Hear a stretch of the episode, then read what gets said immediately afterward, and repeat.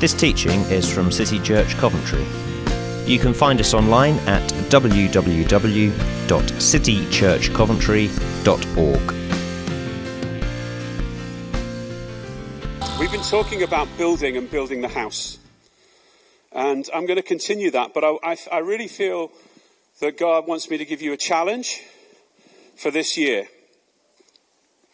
And that is that I want each one of us to build something eternal this year. I want each one of us to build something eternal this year. Because that's who we are. We are those who are called to build for eternity. I believe the baptism in the Spirit means that one of the consequences of the baptism in the Spirit is that every day we can do something that impacts eternity. Yeah? Every day because the Holy Spirit is in us and with us, we can do something that impacts eternity. That's a great prayer to pray every morning when you wake up. Holy Spirit, what are we going to do today? What are we going to do today together that is going to impact eternity? It could be one conversation where you bring some revelation of Jesus. It could be praying with someone. It could be performing a miracle. It could be all kinds of things. But I believe that, the baptism of the Spirit ought to mean that every day our lives make an impact on eternity. But those are the things that are often momentary and in the moment, and it might build something more in someone else's life. But we're also called to be those that build for eternity. Don't build with wood, hay, and stubble, but with gold, silver, and precious stones. The things that can pass through the fire that separates this age from the age to come and last forever. And so that's why I want to turn you to uh, Revelation 21. And when you're building things like that, it takes some time. It isn't just in a moment, it's actually a, a committed and focused decision. We've been talking a lot about building the house, and that's a picture of the temple. It's one of the main images that the Bible gives of the church in the New Testament, the house of God. And we're all living stones being built together to form a place where God lives by his Spirit. Revelation 21, this is John seeing into, the age to come. Then I saw a new heaven and a new earth. For the first heaven and the first earth had passed away, and the sea was no more. And I saw the holy city, New Jerusalem, coming down out of heaven from God, prepared as a bride adorned for her husband. Let's just stop there a minute. He saw the city, but then he describes it another way. What's the other way he describes it? The bride. Who is the bride? The church. It's us. So who is, so what is, so who is the city? The church. And then he said, I saw the new heavens and the new earth. And if you read the whole of this chapter, he only describes a city. So also, the city is the new heavens and the new earth. Now that's not to say that in the age to come, God, you know, the whole of creation is going to be this kind of just this little city. That would be quite disappointing given what the present creation is like, isn't it? But what it's saying is that the whole of the age to come, the whole of the new heavens and the new earth, has the characteristics of this city, where God's people live and where God dwells with his people. And when you read the scripture, and particularly when you read the book of Revelation, but when you read any of the kind of uh, the, the Bible that uses imagery, lots of imagery, you're always looking for these images to harmonize together. You're not looking for them to get more and more disparate and, and you know, that, that every detail means some completely new thing. It, no, every detail is just showing you another facet of the central truth, of the central image. And we're, we're comfortable with that with the imagery of the church. The city is the bride, is the temple, is the body. Yeah? And we understand that it just is helping us understand different aspects of who God has called us to be. And so it shouldn't surprise us that, that John says it's the city which is the bride. And um, I heard a loud voice from the throne saying, Behold, the dwelling place of God is with man, and he will dwell with them, and they will be his people. Okay, if you want a one liner of what's God's eternal purpose, what's the goal of what God is doing, Behold, the dwelling place of God is with man, and he will um, be with them, and they will be his people. That's one of the ways. We, we talk about things like Habakkuk 2.14, don't we? All the earth will be filled with the knowledge of the glory of the Lord as the waters cover the sea. We're not talking about two different things. We're talking different aspects of the same thing. The New Testament writers often use the word full and fullness and the God who fills all things in every way. And it's like they're trying to find this language that draws together all this imagery, but it's all going after the same thing. We are going to be with him forever. That is the overriding characteristic of the age to come. That, that there is no separation at any point in time in any way between us and God. His place is our place, our place is his place. God himself will be with them as their God. He will wipe every tear from their eyes, and death shall be no more. Neither shall there be mourning, nor crying, nor pain any more, for the former things have passed away. Now, we've been talking, haven't we, about building the house and the temple. But when you get down to verse uh, 22 here, it says, I saw no temple in the city, for its temple is the Lord God Almighty and the Lamb. And that's not it's not saying that what we're doing now has no impact on eternity. In fact, almost the opposite. It's saying that when we finish this work of building the house and Christ returns, the house becomes the city, becomes the heavens, the new heavens and the new earth. That what we're part of right now in the church of Jesus Christ carries in it the essence of the new creation. Isn't that an amazing thing? 2 Corinthians 5:17, which traditionally says if anyone is in Christ, he is a new creation, is a little bit of a, of a simplification or a, actually almost an over elaboration of, the, of what the translation should be. If you have the NIV, it says it well. It says, if anyone is in Christ, the new creation has come.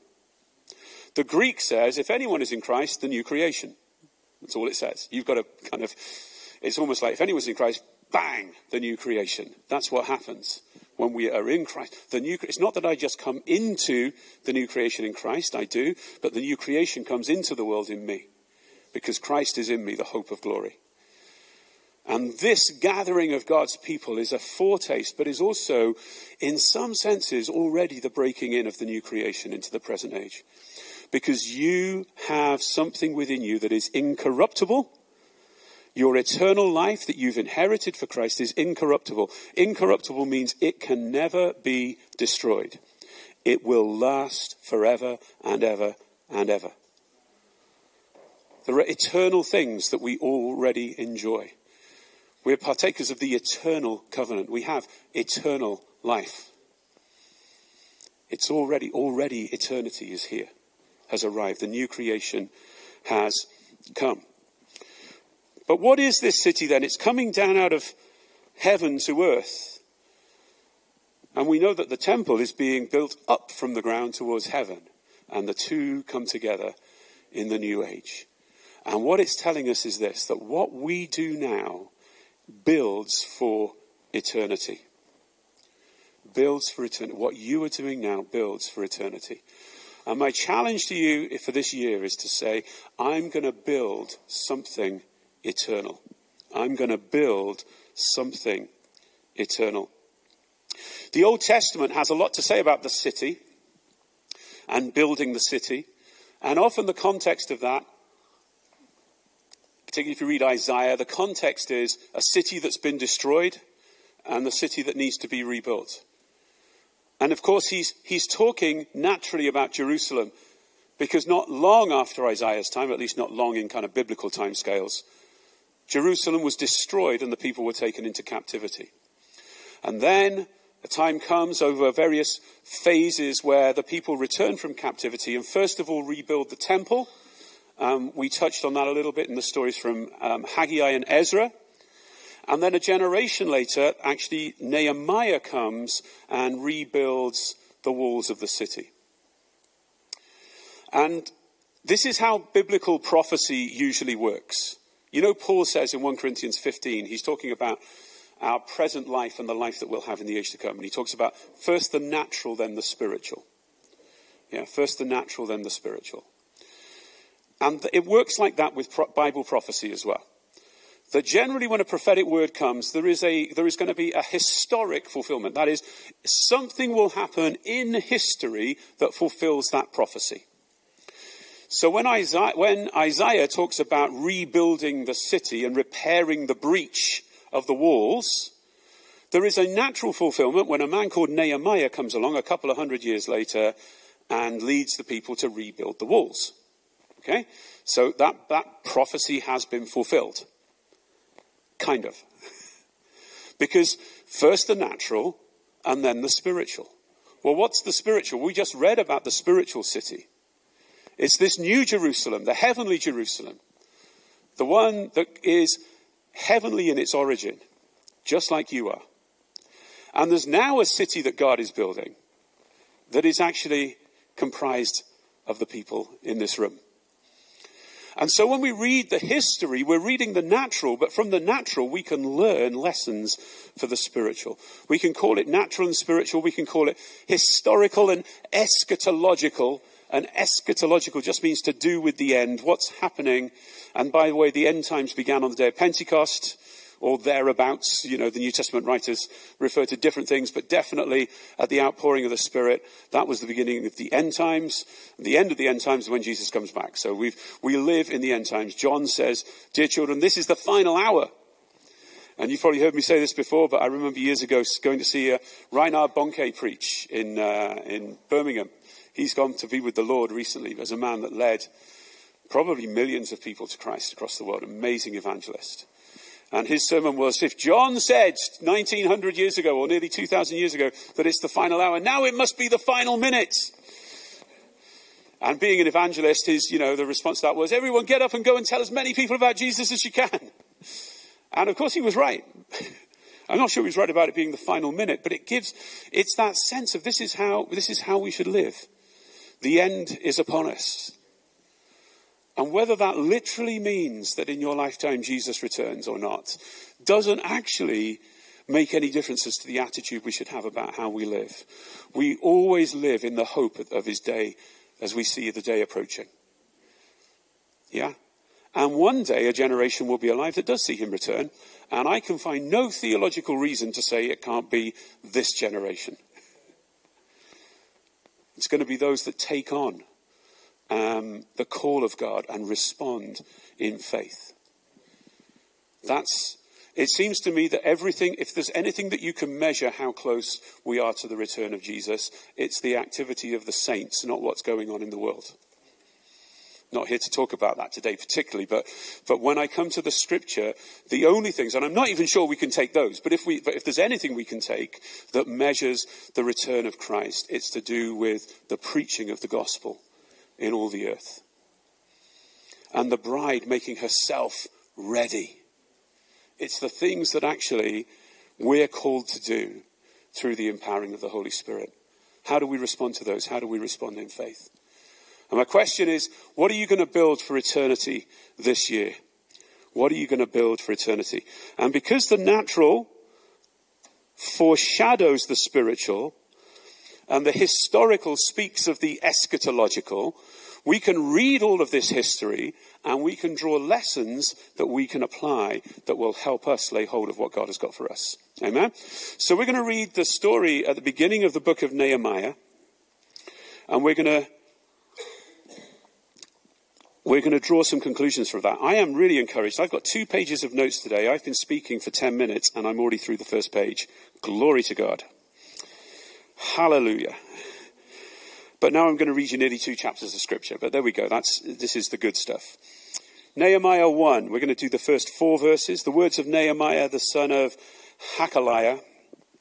I have no idea if that's how you pronounce it, but neither do you. So, which is fine until we come to the Greek, and then I remember that Sula's in the room. So, I'm going to go real confident on these uh, Hebrew words. Um, now, it happened in the months of Chislev in the 20th year that I was in Susa, the citadel, and Hanani, one of my brothers, came with certain men from Judah. So Nehemiah is in exile, okay? And I asked them concerning the Jews who escaped, who had survived the exile concerning Jerusalem. And they said to me, The remnant there in the province who have survived the exile is in great trouble and shame the wall of Jerusalem is broken down and its gates are destroyed by fire. So the people he's talking about are the people that we read about in the story of Ezra and from the book of Haggai that had rebuilt the temple. So these are the people, they've survived the exile, they've returned from the exile, and it's now a generation or so later. And those people, uh, he, you know, this guy says that it's shameful because they live in a city where the walls are broken down and the gates have been burnt with fire. And as soon as I heard these words, Nehemiah said, I sat down and wept and mourned for days, and I continued fasting and praying before the God of heaven. Okay, I'm going to skip his specific prayer, and we're going to come back in at verse 11, and this is the end of his prayer. O Lord, let your ear be attentive to the prayer of your servant, and to the prayer of your servants who delight to fear your name. And give success to your servant today, and grant him mercy in the sight of man of this man. Now I was cupbearer to the king. Cupbearer probably meant something almost like he literally did give the king his wine, but he would have been almost something like a prime minister, or at least some very, it wasn't just, he wasn't just kind of like a waiter. In the month of Nisan, in the twelfth year of King Artaxerxes, when wine was before him, I took up the wine and gave it to the king. Now I had not been sad in his presence, and the king said to me, Why is your face sad, seeing you're not sick? This is nothing but sadness of the heart. Then I was very much afraid, and I said to the king, Let the king live forever. Why should not my face be sad when the city, the place of my father's graves, lies in ruins, and its gates have been destroyed by fire?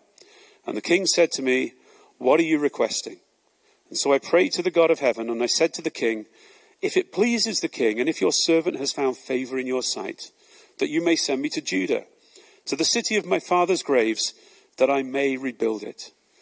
And the king said to me, with the queen sitting next to him, How long will you be gone? And when will you return?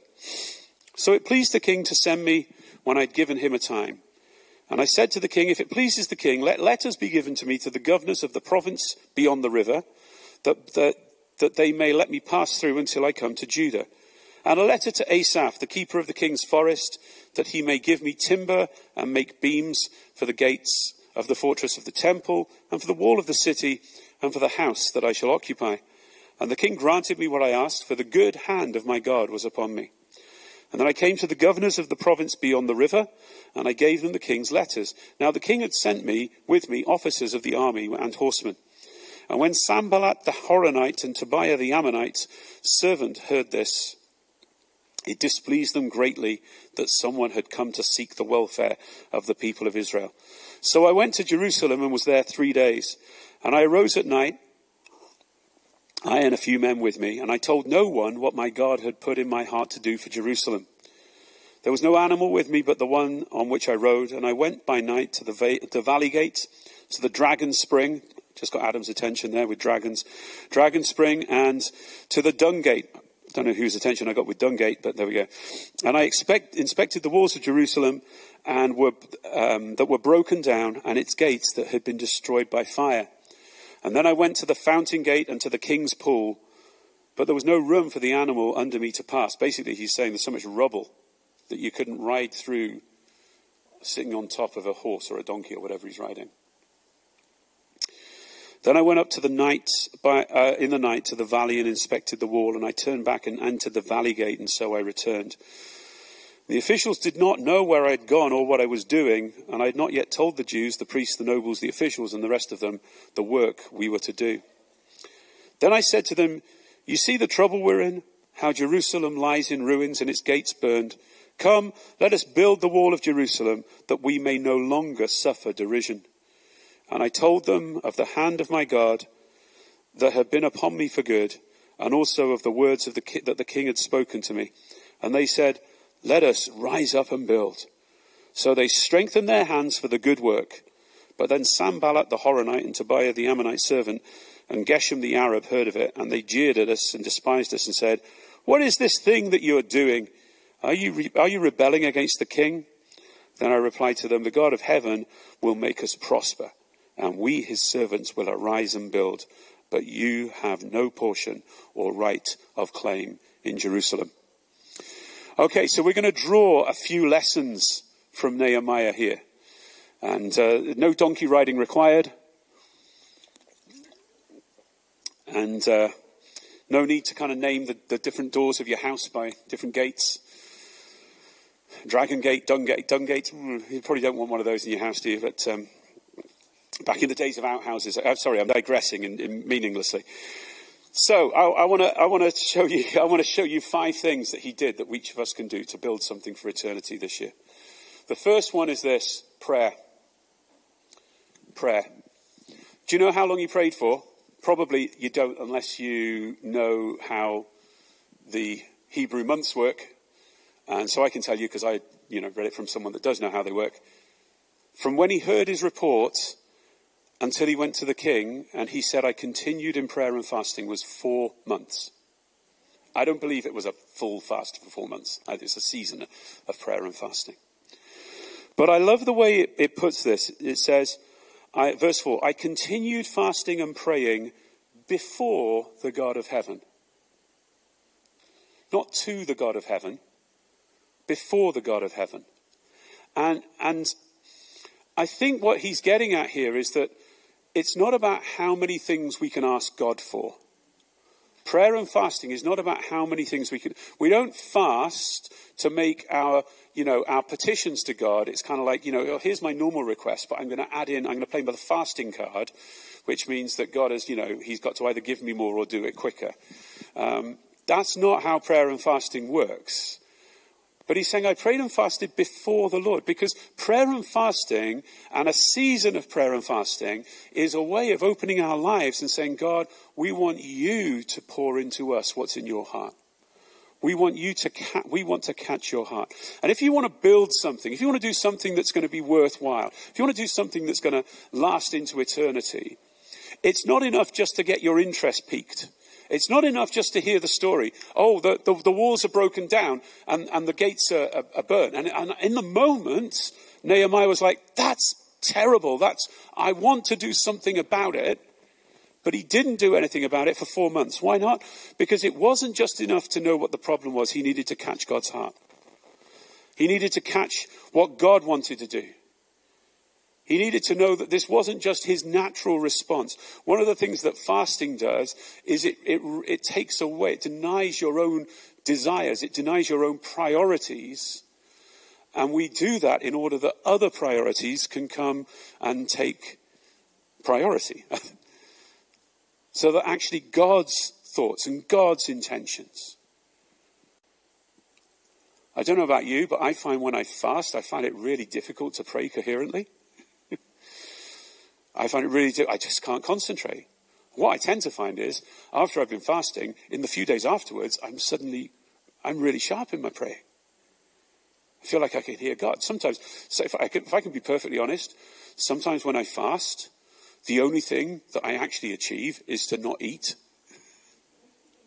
It doesn't really feel like in that period of time I've achieved anything else. It doesn't feel like it. But what it produces afterwards, I know that what I've done is I've made, I've put myself in a place where God can pour in Him, His priorities, His thoughts, His ideas. Nehemiah does it for four months. That's some preparation, but it's a big task that he's coming to. If you want to do something great for God, make sure that you put yourself before Him. You don't just pray to Him, but you open your life to Him and say, Lord, I want you to pour your heart, your mind, your thoughts into, into my life. The next thing is this, is that Nehemiah had both fear and favor. One, uh, chapter 111, and he says this, give success to your, um, Sorry, O Lord, let your ear be attentive to the prayer of your servant and to the prayer of your servants who delight to fear your name and give success to your servant today and grant him mercy in the sight of his, this man. Fear of God and favor of man go together. Yeah? And he's saying that there are people, Lord, who pray delighting to fear you. now, I don't know about you, but fear is not something I often associate with delight. I don't know. Maybe, maybe some of you are adrenaline junkies and like roller coasters and stuff. And um, that's not really fear, though, is it? That's just a bit of a that's just a bit of a fright. And it tells us something about the nature of fearing God. Fearing God doesn't come out of being scared of what he's going to do to you. It comes from a greater and greater appreciation of his awe and his power. And he, he wants, he said this morning, I, I, want to, I want you to come, I want to draw you into my glory. I want to draw you into my presence. To be able to see what an awesome God he is, what a powerful God he is, but to not shrink back. But to know that because of what Christ has done, we can stand in his presence. He says, those who delight to fear your name, he then says, let those be the ones who know the favor of the king. And in uh, 2, 5, 2 5, let's look at, at, this here. It says, um, And I said to the king, If it pleases the king, and if your fa- servant has found favor in your sight, that you send me to Judah. Have I found favor in your sight? God had positioned Nehemiah for the task that he had for him. If Nehemiah had been a farmer or a brickie, or which would actually have been helpful for building the walls, but if he'd have been doing, if he'd have been in any other position, he would not have had access to the person that was going to have the human authority to see the purposes of God fulfilled. Where has God positioned you? I don't believe that any of us occupy any position in life that is random, that just so happened. I believe that God positions each of us. And many of you will have testimonies that testify to that, that say, you know, God, God clearly made a way, put me in this place. Whether it's the house you live, or the job that you have, or the course that you're studying on, or whatever it might be, God has positioned you there with a purpose. What is, where has God positioned you? What's the purpose He has got for you? And the fear of God leads to the favor of men because the king here says, and, um, you know, what can I do for you? And in verse 8, it says, The king granted me what I'd asked, what I'd asked, for the good hand of my God was upon me. The good hand of my God is upon me. Where has God positioned you? And what has He put His good hand on you for? What has He put His good hand on you for? Paula read from Psalm 16 today. I set the Lord before me, and the Lord is always at my right hand. You know, if, if, if his hand is, if your right hand is in his hand, uh, one, one, of, one of the things that you're doing is you are letting him lead you. What is, what is his hand in my hand to do? What has heaven and earth partnered together to do in me? The next thing we can learn from Nehemiah is this is to know the times and the seasons. Chapter 2, verse 1. In the month of Nisan, it's the first month, the beginning of the year. It's time for a new season. New seasons don't come overnight. And I'm not particularly sure that there's great significance in natural seasons. It's January. Well, I'm not sure in the purposes of God that's that significant. In our own natural rhythms and the way we live our life, it perhaps is. So it's a good time to think about new things. But just because it's January doesn't mean that you're ready to do something new. It wasn't because it was Nisan that, that Nehemiah was ready. It was because he'd spent four months in prayer and fasting. Yeah? That was what prepared him for the new season. Seasons are spiritual, not natural. It's like Jesus cursing the fig tree. Have you ever thought how unfair it was to that fig tree? The scripture tells us it was not the season for fruit. And when Jesus saw the fig tree had no fruit, he cursed it. And then when they came back a few days later, it shriveled up and died. I don't know, but I mean, I mean, I know there's not a lot of people that are into kind of like veg- vegetable rights. But, but if, if you were, you would feel there was some great injustice there. But seasons with God are not to do with natural things. The fig tree speaks of Israel. And what Jesus was saying is, I ought to be finding fruit. I've been out here ministering now. I don't know where it was in his time, time of ministry, but either for months or years. I've been ministering and I'm not seeing the fruit that I should see. I'm giving you the good stuff here. I'm speaking you words of eternal life. I should be seeing more fruit and I'm not seeing it. Spiritually, this is not, this is a, spiritually, this is a time for fruit and it's not there. And because he's gracious and compassionate, he didn't curse the people and they all shriveled up and died. He cursed a tree as a sign. But it helps us understand that the natural seasons may be helpful, but they are not determinative. God determines his seasons, and to some extent, we determine our engagement with the new seasons of God in how we prepare for it. So you may be right now in January at different stages. You could be just beginning to sense something from God. Maybe something has just begin to, begun to grip you. Maybe you're even just kind of like asking the question, Lord, what, what have you got for me? in this time. Maybe something's already been birthed in here and you've been watering it and laying it before God in, in prayer and fasting. Maybe God is already doing a work. Maybe the preparation's always begun. Maybe it is now time to begin something. Maybe you're ready for the next step. God always works at the fullness of time, at just the right time. I want to remind you that patience is a virtue and a fruit of the Spirit. Know the times and the seasons. Assess where you're at. What have I caught from God? Have I caught anything from God? I need to go to God and catch something. Have I caught something but I've not really cultivated it? I've not brought it back before God. Have I been doing, have I been doing that? Is it time for, is it time for the next step? Is it time for fruition? Then the next thing that Nehemiah does is this. He goes and he sizes up the job. He goes secretly, just takes a few guys with him, doesn't tell anyone else what he's doing, and he goes and surveys the job. What are we going to do? What is, what is there to do? Jesus says this in Luke 14, 28. Which one of you, when he wants to build a tower, I don't know, how many of you would like to build a tower? I don't know. Is, if it was a, I'm not surprised, Jeff. You know, I don't know whether it was a popular hobby in Jesus' time, tower building.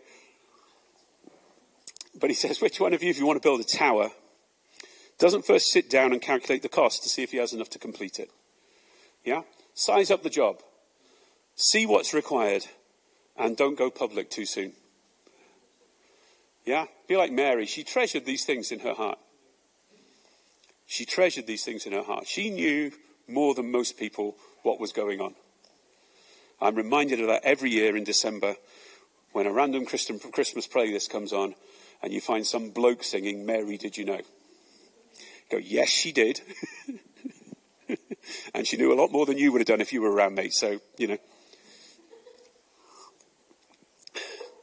I do believe someone wrote a response song at some point from Mary's perspective. But treasure the things in your heart. God will give you insight. Doesn't, don't immediately go and share it. Mary treasured them in her heart. Let's, see, let's think of someone that didn't do that. There's a guy called Joseph. God gives him a dream and he goes, Hey, hey, brothers, you're all going to bow down to me. really? Okay. Let's see if we can do that while you're down in a pit. yeah? Don't go public too soon. Treasure these things in your heart. Size up the job. And the final thing Nehemiah did this is that he envisioned a team. He envisioned a team. And Verse 17 Then I said to them, You see the trouble we're in, how Jerusalem lies in ruins, and how its gates are burned. Come, let us build the wall of Jerusalem, that we may no longer suffer derision. And I told them of the hand of my God that had been upon me for good, and also of the words that the king had spoken to me. And they said, Let us rise up and build. So they strengthened their hands for the good work. This is how Nehemiah envisions them. He says, This is what God has done so far. This is what God has called me to. This is what God has said. You know what he's doing? He's not saying, This is what I want to do. He's not saying, I've got this great idea. He's not saying, Hey, come and share my vision. He said, This is what God has already said. This is what God has already done. This is how God has so far made a way. Look, even to the point that the emperor has commissioned me to come and do God's work. And when people hear what God is doing, Get, get used to and, and cultivate telling how you, God's story is working in your life. Yeah? Not my story, but how God's story is working in my life. What is God doing in me? Go back to the word that Paul brought about his power and his glory at work in our lives. If you struggled to, to think of what that meant or to give example of that, then go away and spend some time with the Lord and say, Lord, how is your power and glory at work in my life? What have you done? And what are you continuing to do? And what do you want to do? And then tell the story of how God is working in you. He's not drawing them to a man's vision. He's drawing them to God's purpose. But here's the thing however gifted you are, however favored by men you are, however much the good hand of the Lord is upon you, God does not want you to work alone. He doesn't want you to work alone. He wants others to join with you. And he wants to find where others people, how God's good hand is on other people's lives, comes and there becomes this synergy of working together. And we flow together in the purposes of God. And then when he begins to get opposition, and we may take another time and look at how he overcomes opposition because it's a story of opposition all the way through. This is his response The God of heaven will make us prosper. There's something very liberating in that, isn't it? Any success that I experience will only be because God has done it. It frees us from any kind of performance related way of looking at life. It's not what I can do, it's what God can do through me. What is his hand on me for? It's both liberating and at the same time can be quite scary. because you'll find a situation, you often, we often find situations in life you think, I could do something about this, but if I do something about it, what I do about it won't last for eternity. In fact, I'll be choosing to do something in the flesh rather than in the spirit, naturally rather than supernaturally. And it could be, and often is, the easy option. Let's go back to Joseph. He learned his lesson, didn't he? He knew he was, he knew he was destined for greatness. One day, the wife of a very powerful man came to him and offered him a shortcut to greatness. Become my toy boy. Naturally, that could have got him, you know, that could have got him several steps up the ladder.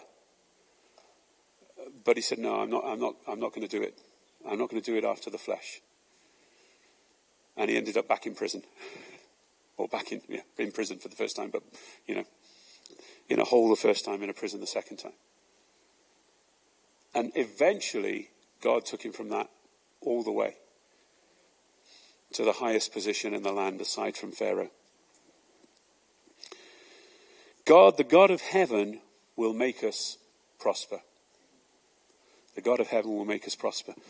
And I believe that is God's intention for you this year, for each one of us, to prosper as we build something eternal. And I don't have any preconception about what those things are. I, I, I, really hope and pray that it's all kinds of stuff I'd never even thought of. That you find that God has put in your heart. I also don't expect that we're going to find like, you know, 60, 70 different things. We're going to find that there are things where God is calling people and, and, and things that join together. And there'll be people like the guys around Nehemiah that says, yes, let's do this. Let's do this together. As I was, um, as I was preparing this, um, I, I was reminded of a, of a great song from the 80s. 80s, uh, 80s music, um, you know, whether, whether we're talking secular or worship music, was the high point of music in history. Paul's laughing. No, it wasn't necessarily the high point in music. Um, uh, but was, it was a very high point. Worship music in the 80s was a very high point, naturally, naturally, the charts, 80s was the best era ever. Just like say, if you disagree with me, you're wrong. Um, but worship music in the 80s, the, the content of what we were singing was some powerful, powerful stuff. The tunes we sang it to often left something to be desired. But there we go. Um, we, I'm going to play you a song, or Dave's going to play you a song. And uh, yeah, just, just, um, just, just listen to this and see if this rings true. Matthew played In My Generation by Mark Altrogge.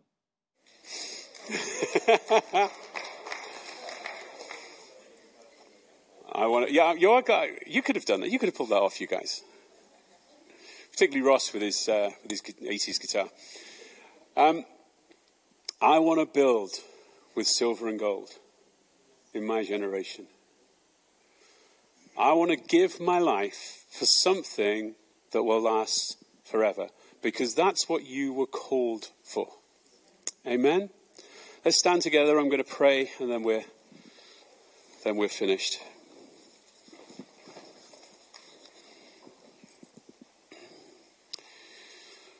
Lord, when we consider the calling you've placed upon our lives to build something that lasts for eternity, Lord, we're at, we're, we're at the same time overwhelmed and in awe at the privilege and at the magnitude of what you call us to. And yet, Lord, we know that it's not by, by, not by might and not by power, but by your Spirit. And with man, these things are impossible, but with you, all things are possible. So, Lord, I pray for us, Lord, that as we, as we ask this question, as we pray this, Lord, what is on your heart? Lord, that what's on your heart becomes what's in our heart. And what's in our heart becomes a, a, a force, a driving force, like fire in the bones, as Jeremiah said to build something not temporary, that will not pass away, but will last into eternity. By your power and for the display of your glory.